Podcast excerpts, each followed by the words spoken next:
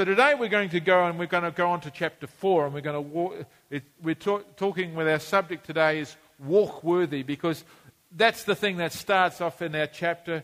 Uh, it starts off with those words. So we want to read the first six verses and I'm going to preach to you today an expository sermon on these uh, six verses. Now, we do lots of different kinds of preaching here. There are lots of different kinds of preaching, and when we, when we think about preaching, there's lots of different ways you can communicate the Word of God. Jenny likes expository preaching. She likes going through the book. She says, start at the verse word and then just go through the words like that and then just explain what they mean and travel through the whole thing. And she says, I'm happy with expository. That's fine. Other people's like storytelling. They tell a parable and they talk about the parable and talk about the meanings. Others have topical sermons. They speak on different topics here and there. Others have biographical sermons which talk about people's lives and they discuss the person's life right through the scripture. There are lots and lots of ways to preach the Word of God, but today I'm going to do an expository sermon. So this is just going to be a teaching from this passage of Scripture. So we'll start and we'll read it, and then we'll go through and we'll draw from it the things that God was showing me as we went through it. I, therefore, the prisoner of the Lord, beseech you that you walk worthy of the calling with which you were called, with all lowliness and gentleness, with long suffering, bearing with one another in love, endeavoring to keep the unity of the Spirit in the bond of peace. There is one body and one spirit, even as we are called in one hope of your calling. One Lord, one faith, one baptism, one God and Father of all, who is above all and through all and in you all. Look at me. If there's one thing that's going to happen this morning while we're speaking, is that the devil will try and distract your mind from what you are about to receive.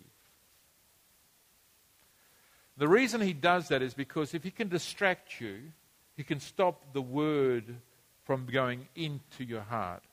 The word says that you're to receive with meekness the engrafted word which is able to save yourself. So, as you're receiving the word of God into your life, you have a choice as you sit here to receive it or to reject it. If you don't understand the word, the Bible tells us that when the word is cast onto the ground and it's hard and it's trodden down and there is no understanding of the word, the devil comes and, or the birds of the field comes and takes the seed away. So you'll get things and you'll think, I don't understand that. It may be a word that you don't understand. It may be a concept that you don't understand. Uh, if you get something that you don't understand, you want to put an asterisk beside that and say, I need to go and talk to Mark later about that because I don't understand that. Because if you don't understand something, the devil will come and take it away and you will lose the benefit of that truth that you don't understand. So you will face distractions this morning as I speak to you. I want to just say right now that we pray that the Lord Jesus will take all of those distractions away from you so that you can focus in on the Word of God. It is more important that you receive now than anything else because your life determined how you live in the Word. That's how your life is determined. If you don't live in the Word, you live in somewhere else. And you need to live in the Word of God. Amen? And the Word of God needs to dwell in you. If you abide in me, Jesus said Jesus, if the Word abides in you and you abide in the Word, you can ask whatever you will and it shall happen. You need to abide in the Word. So we're coming to the Word of God today. Look at me. Focus on what we're saying. Think about it make application in your life and ask God to reveal it to you. Don't be distracted by anything. This is the most important time of the service in terms of listening to God speak to us. We've told God how much we love Him. We, we opened our mouths and we praised Him. We opened our hearts and we poured out our offerings of prayer and thanksgiving and supplication to Him. Now He says, I'm going to speak to you. And so He's going to speak to us through His Word. Okay, here we are. I, therefore, the prisoner of the Lord, beseech you that you walk worthy of the calling which you have been called. The prisoner of the Lord. Now, it's interesting that Paul is actually writing this from a cell. He's writing this from a prison cell. And he has not said in this passage that I, therefore, the prisoner of the Roman army. He has not said, I, therefore, the prisoner of the, uh, the, the Jews who've set me up uh, and, and said something fraudulently against me, and now I'm standing in chains because of that. He actually has chosen the chains that bind him.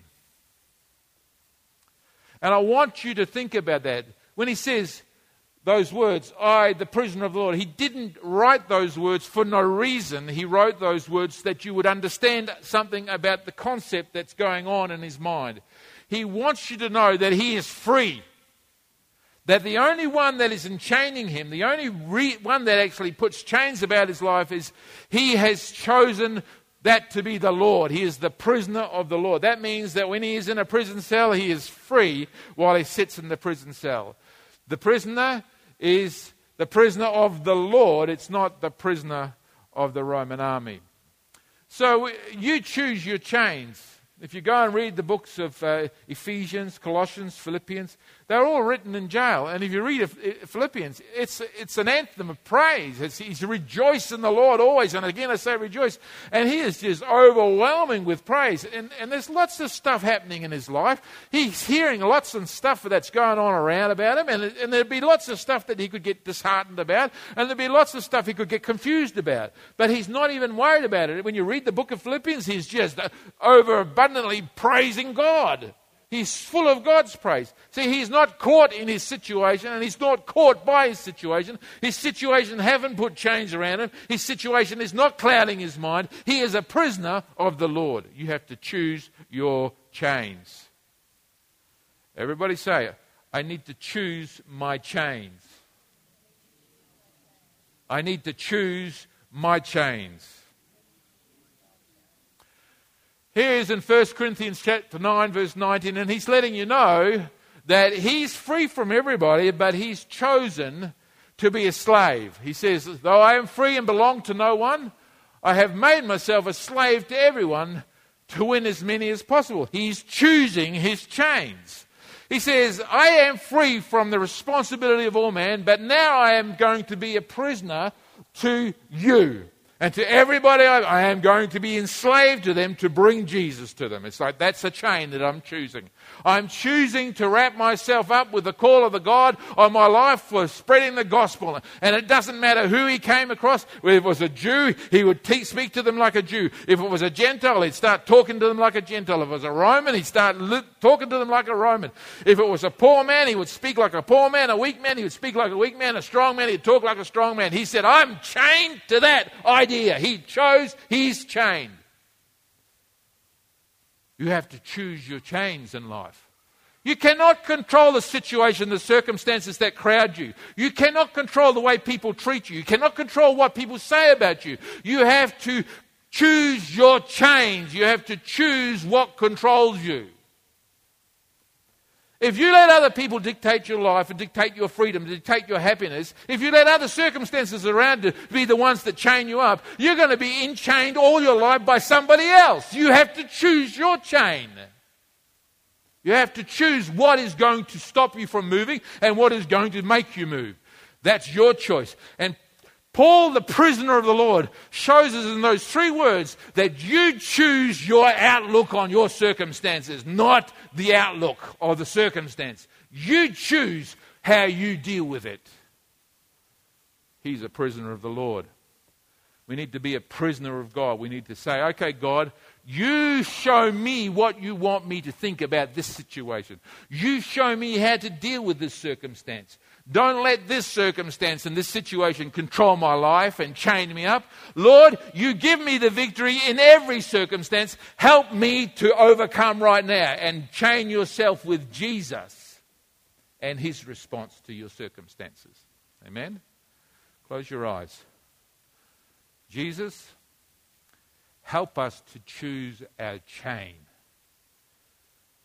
We pray that the circumstances about us will not determine our love for you or our love for others. But Lord Jesus, you would be the one that would chain us with your love. In Jesus' name. Amen. In 1 Corinthians chapter 10, 23, he says, I have the right to do anything. You say, I have the right to do anything, you say but not everything is beneficial. I have the right to do anything. You say, but not everything is constructive. Now, he, in this passage of Scripture, is talking about people's right to do things. I have a right to do whatever I want to do. He says, that's true. You can choose whatever you want. But what you do will enchain you. What you do will enslave you. Some things are beneficial and some things are not beneficial. You choose your chain with regard to the things that you give yourself to. If you give yourself to evil, you have the right and the freedom to do that. You have a moral choice. You can exercise that moral choice for God or you can exercise that against God. That's your, your you can't escape the consequences of that, but you can exercise your right and your choice to do that. Not all things are beneficial. And when you exercise your choice, you exercise a chain. You chain yourself to good, or you chain yourself to that which is not good.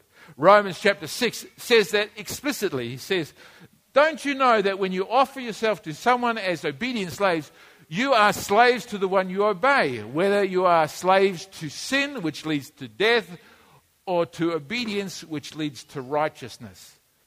You say, I don't want to do the wrong thing. I don't want to be chained up with the wrong thing. I don't want to have anything exercising control or power over me. I don't want to be addicted to pornography. I don't want to be addicted to alcohol. I don't want to be addicted to drugs. I don't want to be addicted to fighting. I don't want to be addicted to anything that's bad. I want to be addicted to good. Well, you know what? The choice is yours you choose to submit to whatever it is that you are submitting to. If you submit to that thing that you know is not beneficial to you, you are the one that make the choice to chain yourself to it. Because the one that you obey, that is the one that will enslave you. Now, if you're like Paul, you say, I, Paul, the prisoner of the Lord, what he's saying there, really, I don't have any choice in the matter. The choice is God's choice because I'm his prisoner. While we maintain our right to choose evil and good, we maintain our right to enslave ourselves to that which is bad. If we give up our right to choose evil or good and say, I only have one right, and that's to choose good, then sin cannot enslave us. Because when it presents itself to us, we make no moral choice for it. We are dead to it. So our only choice is to choose to do what God wants us to do. So you choose your chains, friends. It says, I therefore, the prisoner of the Lord, beseech you that you walk worthy of the calling which you have been called now, the word walk is an interesting word in the Greek because it means this thing. It says to walk, it says to make one's way, to progress, to make due use of opportunities. So that's the Greek word. When you see the word walk, the Greek word means, this is exactly what it means. It says to make one's way, to progress, to make due use of opportunities. The word due is to make use of opportunities when those opportunities present themselves to you. And as you go there, we see that you choose the path. Not only do you choose your chain, but you choose your path, you choose your pace, and you choose your opportunity. You choose your path, that's one's way. My way is not Heike's way. If it's God's way, we're on the same way. But her situations and her choices and her life is going to dish herself out differently to what it is mine. This week I heard you had car troubles. I heard you had and I, and I pray for you that God overcame those situations in life. You know, I didn't have car trouble. Well, I did actually have car troubles this week. I, well, they more maybe like yours, but I, I had my wife's car's problems. So yeah. Well, you know, but we have our own problems. We all have our own lives. We all have our own situations. We all have our own pain and we all have our own problems. And we choose the path. We have to make progress because walk means progress. Progress means going forward. Progress is not regress. Regress is going backwards, progress is going forwards. So in your walk, it means going forwards. It does not mean stumbling backwards, it means going forwards. So this word walk means forward. progress. And to make due use of opportunities, we all have opportunities, and those opportunities present themselves to us. And it's making and understanding that those opportunities are there for us and using them for God. So let's first have, have a look at choosing your own path. Because that's the way walk, it says walk. This is the word walk. This is what it means to choose your own path. We're told in Proverbs chapter 14, verse 12, there is a way that seems right, but the end that leads to death. Choose your own path. There's a way that seems right, but in the end, it leads to death. One of the things that you hear young people say all the time, but, this is when you've told them, you know, they're not allowed to do something. They say, but, and then they say, everybody does it. How many has you, have used that as an argument? Raise your hands if you've used that as an argument to somebody. Yes, but everybody does it. Put your hand up high if you've used it. If you've said that to some person who's in authority, some person like a mother, or some person like a father, or some person like a well meaning friend has come to you and said something, and then you've said, Yes, but everybody does it. Put your hand up high. I want to see if you use that argument. Yeah, of course you did. Of course you did. That's one of the common things we say. We say that consensus determines our path.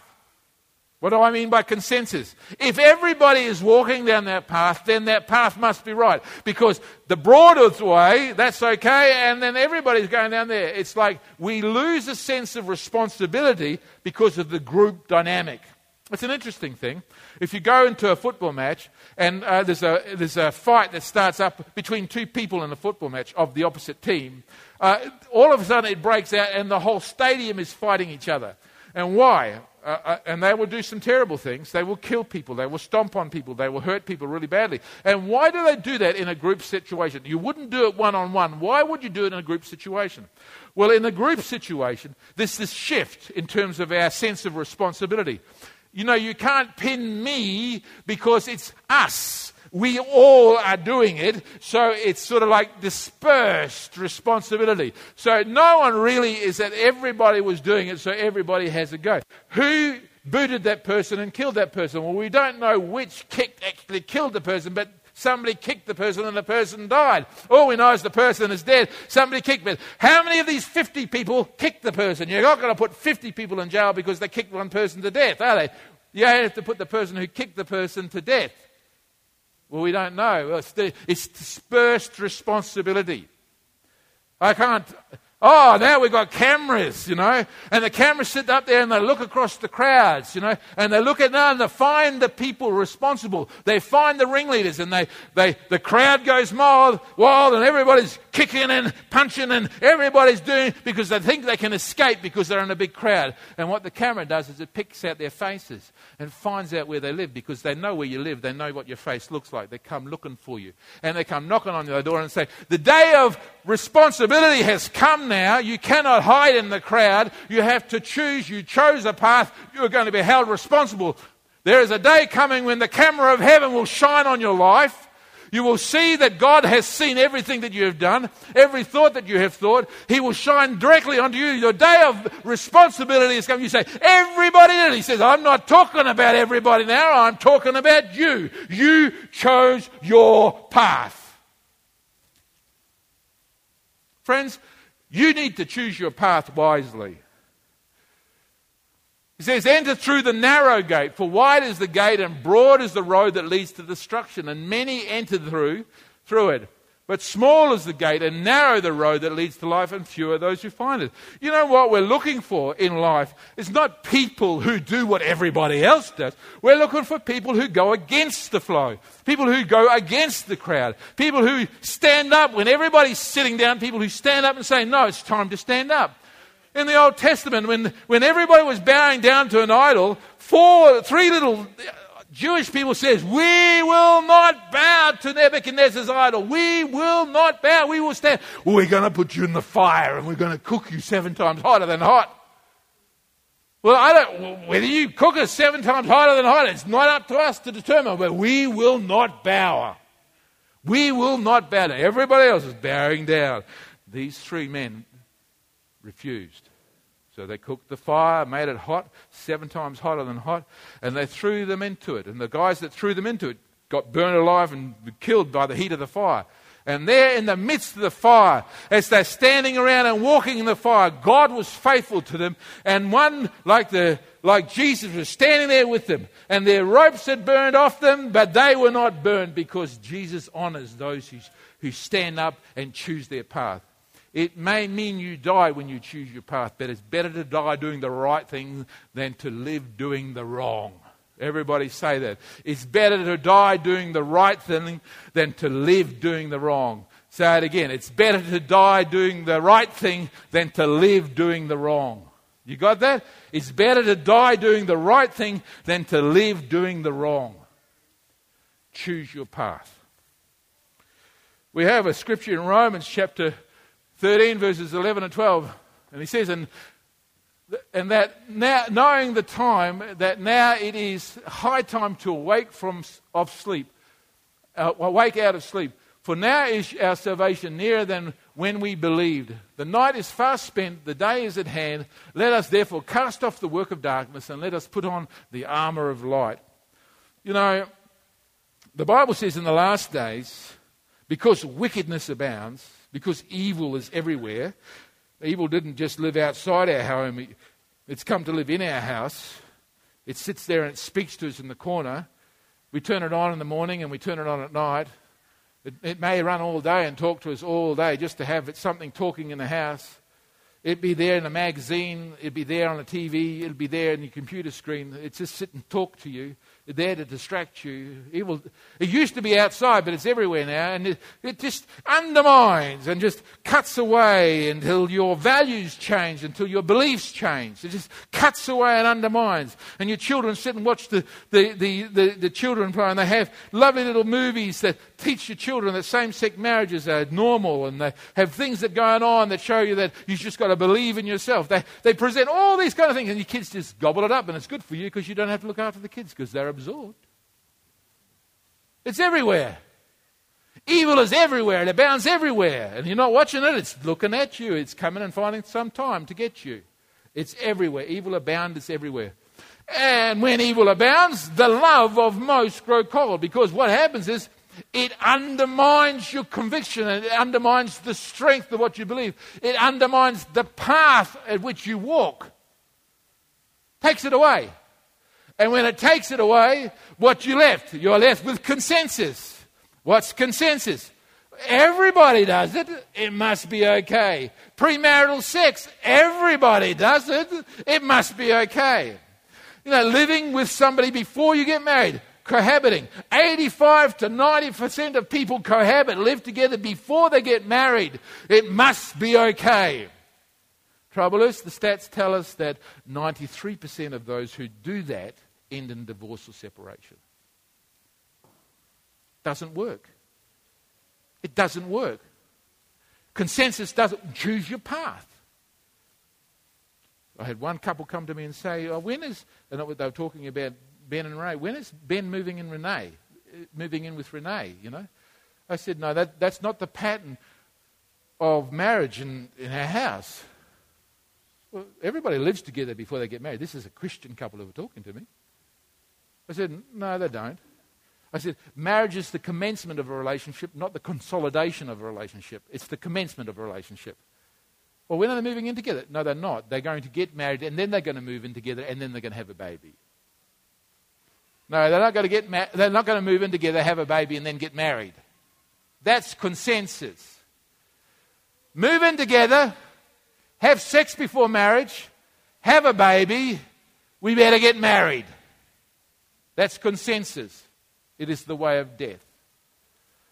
The biblical way is have a relationship with God, love God with all your heart, find somebody who loves God with all their heart, build a relationship with them that loves God with all their heart, enter into a betrothal relationship where you're accountable, get married, begin your relationship, move in together, and have a child. That's the pattern of Scripture, just in case you didn't know. You see, choose your path. It's, it's hard. Well, when should we wake up about that? We should have woken up a long time ago about that, you know? The fact that people think that, we need a voice. So, who's going to be that voice? It's high time we had a voice. It's high time we spoke. But who's going to speak? Well, what will happen, Adolfo, when somebody says to you and comes to you, say to you, you know, well, I'm going to move in with so and so? Where will that voice be? Will it be in Adolfo? Will the dolphin say, It's high time to choose my path now? I might not be accepted here, but I'm going to speak here. I'm going to choose my opportunity now and I'm going to speak. I'm going to let what I believe known. Why do you believe that, Adolfo? Well, that's old fashioned. Well, that's so archaic. It's not much. We are living in a modern world. Yes, haven't you noticed? I notice we're living in a modern world and I cry about that. God, bring back some old time morality. I, therefore, the prisoner of the Lord, beseech you to walk worthy of the calling by which you have called. To walk is to progress. You have to choose your pace. I need to choose my pace. And not only do you choose your path, but you choose the pace on which you walk on that path. Have you noticed that? Some people walk quickly, and some people. Who, how many people walk around the block here? Yeah, that's right. And do, do you ever find if you're walking on a path with somebody who's there's the different reasons for walking? There's some people who are taking time to walk around. They're looking, you know, they're checking things out. How you going? And they're talking and they're walking around nice and steady, you know. And you know they're usually older folk and they usually taking time to smell the roses, you know, taking time to look at the bird life, taking time to explore what's going on, looking at the neighbour's yard, looking at them, looking forward to saying g'day to somebody walking the opposite direction. Hi, how you going? I can spend time here to talk, you know. And then there's other people who walk, you know, and they're walking their dog, you know, the dog is leading them and it's going everywhere, and they're just pulling it away, you know, because it wants to bite everybody who goes near them, you know. So there's, and then there's other ones who are power walking. It always seems to me to be hilarious. There's a couple of things I laugh about in life, and power walking is one of those things. It's like these people are so bent up going somewhere, but they're going nowhere. You know, it's like, watch out, I'm on my way. If I were to actually get you, I would destroy you. It's like they take off and they're tearing 100 miles an hour, and you think, where are you going? What's going? They're not going, and they just turn around and went back the other way. I think, did I just see that? Did you just turn around and go back the other way? Yes. What do you do? I'm just burning up the calories. Oh, seriously? I just roll along, you know. I understand that. If I ever fall over, I'll rock myself to sleep before I get back up. I'm not like you, buddy. I'm just fat and flourishing. But that's okay. I got to choose my pace in God too. You know, it says here, our lives gain meaning when we help people progress. Paul, you know, he was in Philippians it must have been hard in Philippians, in the jail when he was talking to the Philippians. He's saying, I, I don't, and this is first chapter, he says, I don't know what to choose. He says, I don't know whether to choose to live or to choose to die. You ever been so depressed in your life or so, the hardship is so tough that you just choose, I, I, I think that dying and going to be with the Lord would be better than living. If you ever felt that way, how, young people, have you felt that? Have you felt that? A young person your age felt it so hard at home. Uh, just want to die. Oh dear, mum, or dad, I have to talk to you about that. That's a serious thing in a young person's life. Look, I, I can ex- I can experience that myself. You know, yes, sometimes it's so tough you just want to die. You don't want to live anymore. It's like it's so hard doing this thing.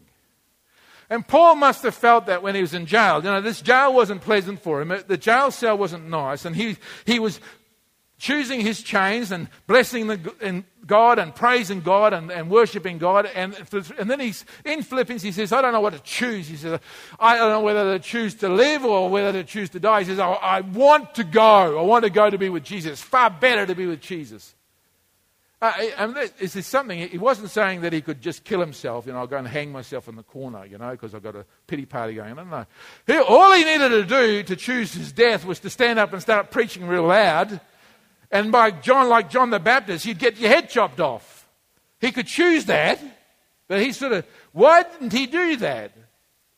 This is why he didn't do it. Be, but be, in being confident of this, I know that I shall remain and continue with you all for your progress and joy of faith. He says, You know, I'm not choosing to opt out here because I want to stay with you to help you get along in progress in your. You know, one, one thing that people have said to me, Mark, why do you still do this? Seriously. They've said to me, why are you still pastoring? You know, by this time, with what you've been through, I would have quit a long time ago. I would have just leave.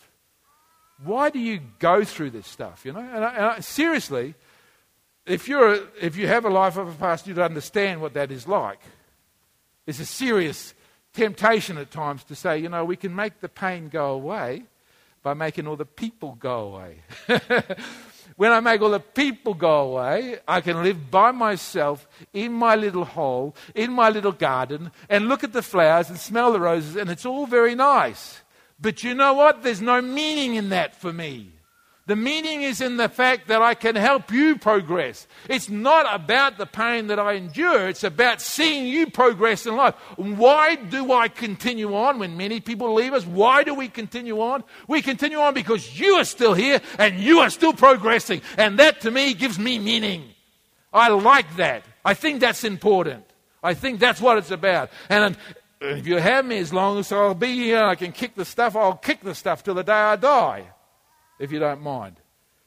Because it's this is the attitude of Paul. You've got to choose your path. And choosing to help others in their path is a very dignified way of living. Seriously. He says to uh, uh, Timothy, this is how you choose your pace. Let no one despise your youth. Be an example to the believers in word and conduct and love and spirit and faith and in purity. Now, Timothy was a young bloke a, a young pastor, and, and Paul mentored him. He, he's the guy who set him up. You know, Timothy, I'm going to train you, I'm going to teach you how to do it. Now I'm sending you to Ephesus. So he's now ministering at Ephesus. He's, Paul was sending this letter to Timothy, and Timothy at this point in time was in the church at Ephesus, looking after the church at Ephesus. And he says, uh, This is how I want you to live. Until I come, give attention to the reading, to exhortation, and to doctrine. He says, I want you to make sure that you're doing all these things in the church. Do not neglect the gift that is in you, which, you have give, which was given to you in prophecy, by prophecy, by the laying on of my hands in, of the eldership. He says, um, Meditate on these things, give yourselves entirely to them, that your progress may be evident to all. Now, whether you like to be on show or not, you are. You can actually see a person's progress. You can see their progress or you can see their regress you look at a person and you can see a person is going on for God and growing in God, or a person is cooling off. Um, just imagine if there was a sign on top of your head, a big, big video sign, like a big, bigger than my camera, you know, up the top there. And it's on there, and on it it had the words "going forward" or "going backwards."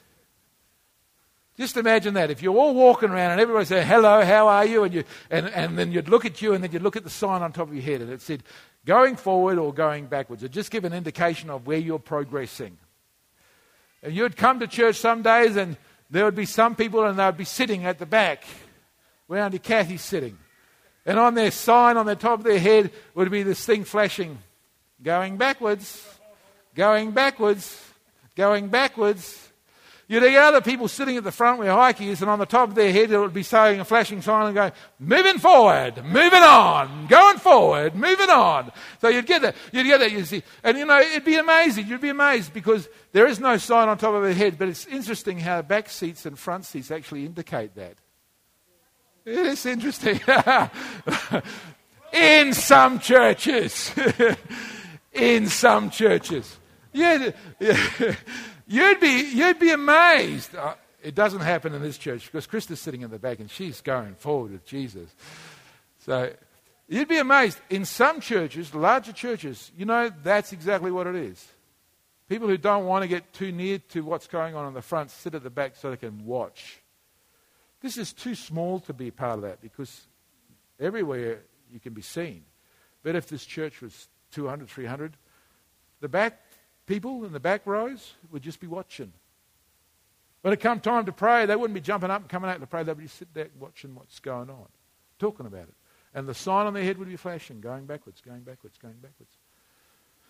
Some of those, some of those things in life are evident, but you have to make a decision. Meditate on these things. Give yourself entirely to them that your progress may be evident to all. God wants your progress to be evident. There's something about something that's encouraging when somebody is moving forward. When Ruth first, when you first came into the church, Ruth, we watched you. And you came into the church and you had this way about you that was really authentic. When it come time to pray, you got down on your knees and you just lifted up your hand. We don't do that here. I mean, we don't do that. We, uh, when was the last time you got anybody got down on their knees and lifted up their hands in the church? Well, I know the African people do that. Yeah. But we don't do that. Because, well, I don't know why. We should, shouldn't we? Yeah. But Ruth did that in front of us. That was a great encouragement. I mean, sit and look at that. And because she didn't do it to, for you, she didn't do it for anybody. She just did it because she loved Jesus. And, she, and on the top of her head, there was a little sign that popped up and said, I'm moving forward. I'm going on. That was what was there. It was evident. It was evident. And that encouraged me. That encouraged me. I mean, I get encouraged when I see people moving forward. If you want to encourage me and if you want to excite me, just move forward in God because I get extremely excited when I see people progress in God. Why? Because my life is about getting people to progress in God. That's what's so exciting. It's high time we wake up. It's high time we. He said, Take heed to yourself and to the doctrine. Continue in them, for in doing this you will save both yourself and those who hear. You have to choose your pace. Some people work, walk slowly, and some people walk fast. Some people move quickly in one direction, and some people are just standing and drifting out. You choose your pace. God doesn't choose that for you. You have to choose that. So if you get distracted by stuff that's going around you, you know that those distractions are going to stop you or slow your pace. If you're running a, a 100 yards, uh, the idea when you're doing a 100 meter sprint is that you look down and you don't let anything distract you. You set your focus down there, and when you, you, get yourself all tied up and you, you're looking right at the end where you're going to go, you're in your lane, and then when the thing goes bang and it's away, everything just bursts into your, your blood goes right to your legs and your legs start bang, bang. And you haven't, sh- you haven't taken your eye off where you're going.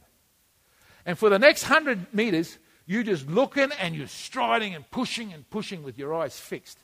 You're going forward. You're doing something. You know, you've got your eyes fixed. You get somebody who's distracted. They're going to do that, and then somebody jumps, runs up and runs across the track in front of them. Well, you know, well, straight away, what, what's happened? You know what the devil does? He doesn't even have to do anything to you, he just has to distract you. You started so well. What stopped you in your run? Well, you don't understand, Mark. It was this thing that happened in my life. If you were in my. I have my own distractions. You could never understand what it's like to be a woman. Yes, I live with one. I do. Your distractions won't go away. Fix your eyes on Jesus, the author and the finisher of your faith. Get your eyes there and pump those arms and legs. You determine your pace. If you're not convicted and convinced about where you're going, you will be distracted.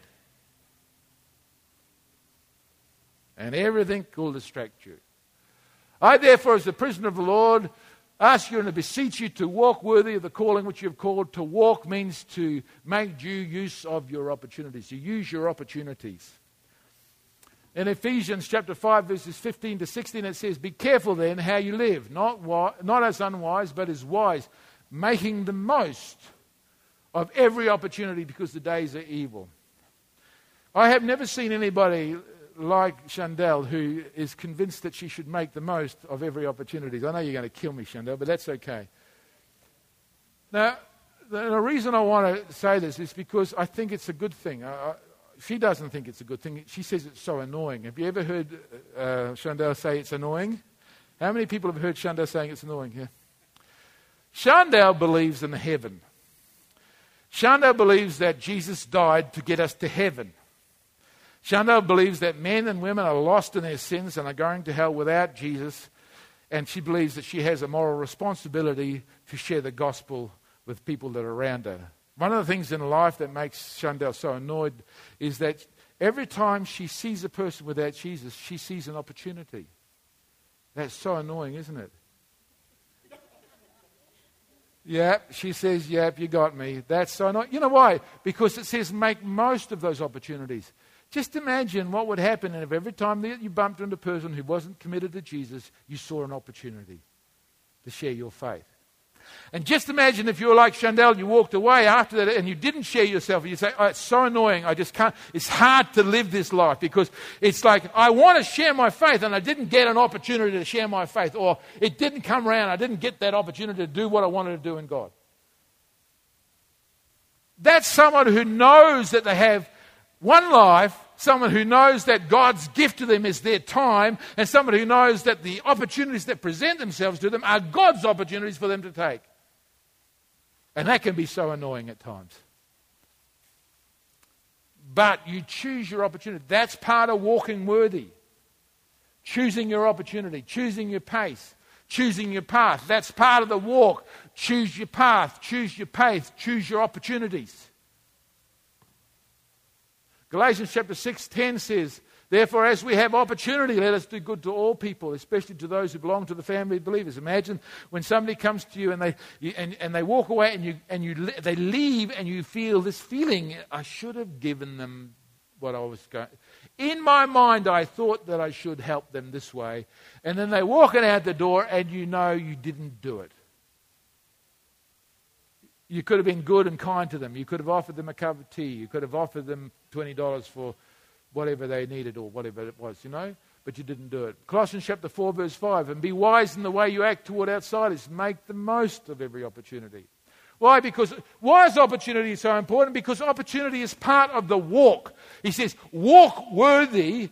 It's part of the walk. You have to choose your path, you have to choose your pace, and you have to choose your opportunity. That's part of living the walk that you're meant to be walking for God. So it says, uh, therefore, walk worthy. So the walk worthy, to walk is to make one's path, one's pace, and one's opportunity. What's worthy then? Or of your calling? Walk worthy is uh, um, to the standard that's required, that God has set. The calling is an invitation. Everyone has been called. You're not saved unless you've been called, okay? And if you responded to Jesus, like you felt that your, your sins were there and you needed to have Jesus ask, ask Jesus to forgive you of your sins, and you felt the conviction of your sin, that conviction was the calling of God to, for you to come to have repentance, to have faith in God. So you responded to Him. You received that calling. It was the grace of God calling you to come and to repent. It was the grace of God calling you to have God's uh, grace poured out upon your life so that your sins would be forgiven. You were responding to the invitation of God. You did not choose him, he chose you. He spoke to you beforehand. You responded to his call, his invitation. So he called you. It's an invitation to leave somewhere and to go somewhere. It's an invitation to do something. Uh, when you get it, that's what the word says a divine invitation to embrace salvation of God. That's the calling. When you're invited to embrace something, invitation means, come with me, brother, come, come, come, thank you, thank you. Now, I, I gave him an invitation. He received an invitation to come to me. He responded to that invitation in the affirmative. He reached out his hand and he took my hand. What did he do? He left somewhere to come to where I am. An invitation implies one thing you are going to leave somewhere to go somewhere to do something. What are we going to do? Nothing. No, yeah, well, nothing. You sit down. An invitation implies that you are leaving somewhere to go somewhere to do something. So when you are leaving, you are leaving sin and you're going towards salvation to do something. Good works, the Bible says. To do good works. You leave sin, which are bad works, to do good works. You leave the flesh, which is being governed and directed by your body and by the impulses of your body, and you leave that to be governed by the Spirit of God who lives within you. So you are leaving the governance of the flesh and submitting yourself to the governance of God's Holy Spirit.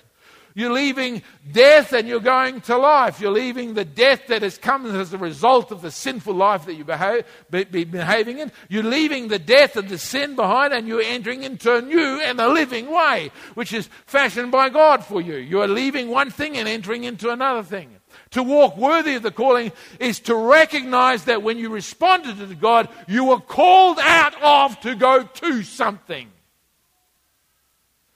That's why you choose your path. That's why you choose your chains. That's why you choose the pace. That's why you choose your opportunity. Because you recognize that when you were invited, you left something and you went to somewhere to do something. And that doing something is the walking that you are going to do.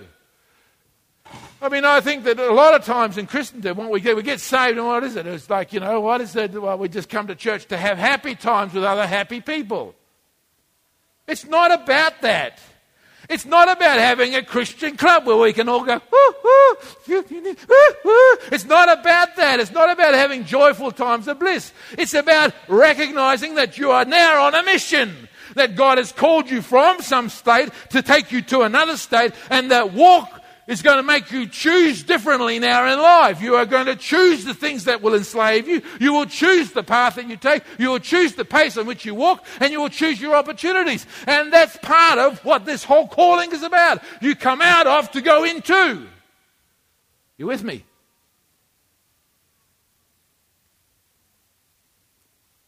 This is not an event. Hollywood has an event. Let's all come to an event. So if, you, if your church service becomes an event where we all come together and it's an event, okay, did you go there? We had, oh, it's just great. Ah, we have a great event. This is not an event, it's a lifestyle. There's a big difference between an event and a lifestyle. An event happens within a lifestyle. I like my wife when she kisses me with the kisses of her mouth. That's sweet. That's an event. But marriage is not all kisses. Marriage is something bigger and broader. It's actually going someplace. Marriage is having children. Marriage is putting those children in an education. It's training them up in the, in the ways of the Lord. Marriage is building our lives stronger and stronger and extending the web of our relationships out to embrace others so that we all get together to go in the right direction. That's marriage. Building a family, building a community, building a tribe, building a, a city. That's a marriage. That's what marriage is about. It's not about kisses. Kisses is the event. You are not called to kiss Jesus. You're called to walk worthy with them. Kissing Jesus is an event in the marriage. The marriage is what we're at.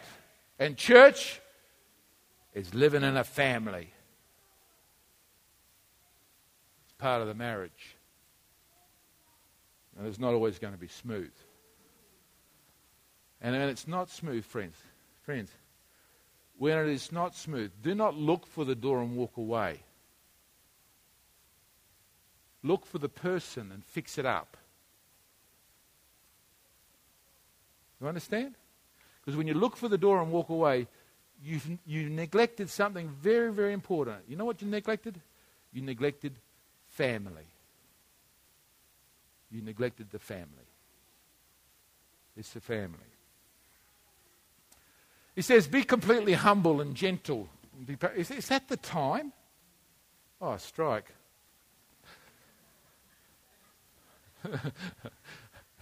I can smell the food. this, is, this is my last one. I'll go, I'll go back here another day. Okay. Be humble. I'm going to talk through everyone. Expository preaching takes a while. So, anyway, here we go. I like humble. One thing, one prayer, don't ever pray this prayer. Lord, humble me. Because he just might do that. Don't, don't ever pray that. If you're, if you're tempted to pray that prayer, don't, because you will eat it. and don't ever pray the prayer, I am so thankful that I am so humble. That's not a good prayer to pray either. Just leave humility over there and, and watch it very respectfully. Let God work it out in you without you actually asking for it or pr- being proud about it. The word humble has these three meanings, and I'm just going to talk with these and then I'm going to stop. It says to have a humble opinion about oneself. Very interesting. To have a humble opinion about oneself. What do you think about yourself? We are told since the 1970s that you have to have a good self esteem. In the 1970s, this whole train of thinking of good self esteem, that people do bad things because they have a bad self esteem, came out. Well, we found that science has proven that it's not true that people who do bad things do not have a bad self esteem. We found out that people who do really, really bad things have a very, very high self esteem. And they have such a high self esteem, it's so, they're called narcissists. They love themselves so much that they expect they can do whatever they like to anybody else and it doesn't matter. So, narcissism, which is a, an incredible love of self, is the core root of the very bad things in life, not poor self esteem. Poor self esteem is probably getting closer to where you ought to be. Get a good dose of what you look like when you compare yourself with Jesus. Oh, don't stand there with a good self esteem. Compare yourself to Jesus and say, Jesus, here's you, here's me. That's the beginning of humility. It says, uh, humble yourself, have a humble opinion of yourself, see yourself as Jesus sees you. That's a good start. I like this. A deep sense. Everybody say a deep sense. What does that mean? A deep sense. That means at the core of you, at the very center of you, you have a deep sense of your moral littleness. Well, if you knew the Bible like I knew the Bible, you wouldn't struggle with the things that you struggle with. A deep sense of one's moral littleness. The Pharisee stood before God and lifted his hands. I am so grateful that I am not like this sinful person.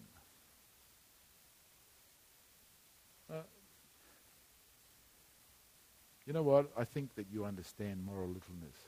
Because if you were to put on a screen on the front the things that you were thinking about and the things that you thought about that caused you pain in your moral nature, you would be ashamed.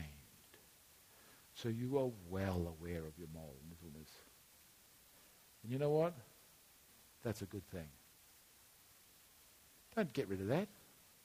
Hang on to that. Oh, I didn't say hang on to the sin. I said hang on to your understanding of your weakness. Because if you hang on to the understanding of your weakness, you see how weak and how pitiful you really are, then Jesus can be very big in you. If you think that you have something and you are not, then you don't let Jesus do what he can. But if you recognize that there is no one here that is perfect and no one that has it together, that we're all broken, you may struggle with emotional things. Well, no one ever we think uh, no one else struggles with this. This is just me. Do You know what? It's not true. Every person in this place. Touch the person beside you. You're already doing it. touch the person beside you. You can touch me, Shanda touch you. That person that you just touched, that person that you just touched this week struggled with morality. That person you just touched had some difficulty that they faced in some area of their life. Now, they come to a church where they think everybody's got to be perfect, so you all stand around and work perfect, look perfect, nice, perfect. But you know what? This humility would, would bring you to a place where you understand that this is a church of brokenness where people are broken. And with that, there's the sense of gentleness that comes along with that. We will recognize well, no one's here saying we're all perfect. We're all busted and we're all dealing with the brokenness. You know what? We all have to get up and we all have to get and make sure that our walk is worthy. We have to make, we choose our chains Every day, Mark Reed has to choose his chains. Every day, he has to choose his path. Every day, he has to choose his, uh, his pace that he walks that path. Some days, he's walking slowly. Some days, he's drifting backwards. Some days, he. But every day, I'm saying, you better get yourself going, Mark. Get yourself going. Choose your pace. And I'm choosing my opportunities. Every day, we're doing that. We're making those choices. That's what it is to walk with. It's not an event, it's not a Sunday thing, it's a lifestyle. And that's enough. There's more, so much more in God. Take this, just take it in. Like, Jesus, help me get this. That this is not just going to church on Sunday and then struggling through the week. This is life. Help me in my life. Help me to walk worthy.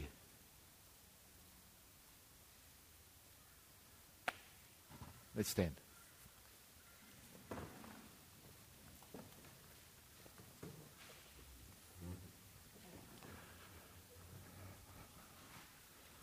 I want you to join hands with people now beside you now, just because I think that it's important that you feel connected with one another.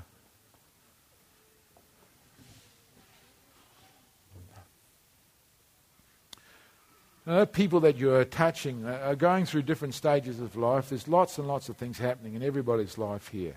Everybody is struggling with something. I want you to just stop thinking about yourself now and think about the people that you're touching.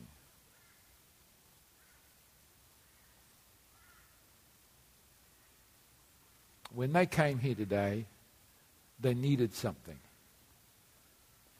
They needed something. They came here to get a touch from the Lord. They came here to get a touch from Jesus. Right now, you're going to become Jesus to that person. You're going to pray for them. You're going to ask God to minister to them. You're going to ask God to touch them and quicken them. You're going to forget about yourself now and you're going to think about that other person and think, Jesus, help me in their progress. Jesus, do the work that you need to do in this person that's touching my hand. Help me to strengthen them to go on in Jesus right now. So we're going to pray a prayer. I'm going to pray and I'm going to ask you pray in your mind fervently, earnestly, in your mind. Don't have to you can say it with your mouth if you like, but just in your mind is fine. Lord Jesus, I ask that you would touch the person beside me, Lord, on both of my hand and my left hand and my right hand, that you would minister into their situation, that they would walk worthy for you, Lord Jesus. Lord, help me, Lord Jesus, to send to them now through this touched hand the love of God and the strength of Jesus and the power of the Holy Spirit to minister into their life, Lord Jesus. I don't know what they've gone through. I don't know what they've seen, Lord Jesus. I don't know what they've heard, Lord Jesus. I don't know what's happened to them, Lord Jesus. But I pray that you would strengthen them, Lord Jesus, and help them move forward today in Jesus' name. Lord, that your power would be there for them today in Jesus' name. That the thing that they came to receive, Lord Jesus, they would receive from you now in Jesus' name we pray. We ask it in the name of Jesus. In Jesus' powerful name. That you break every chain, Lord Jesus, and only put yourself about them, your loving arms about them, and embrace them and chain them with yourself, Lord Jesus. We ask it in Jesus' mighty name. And everyone said, Amen. God bless you.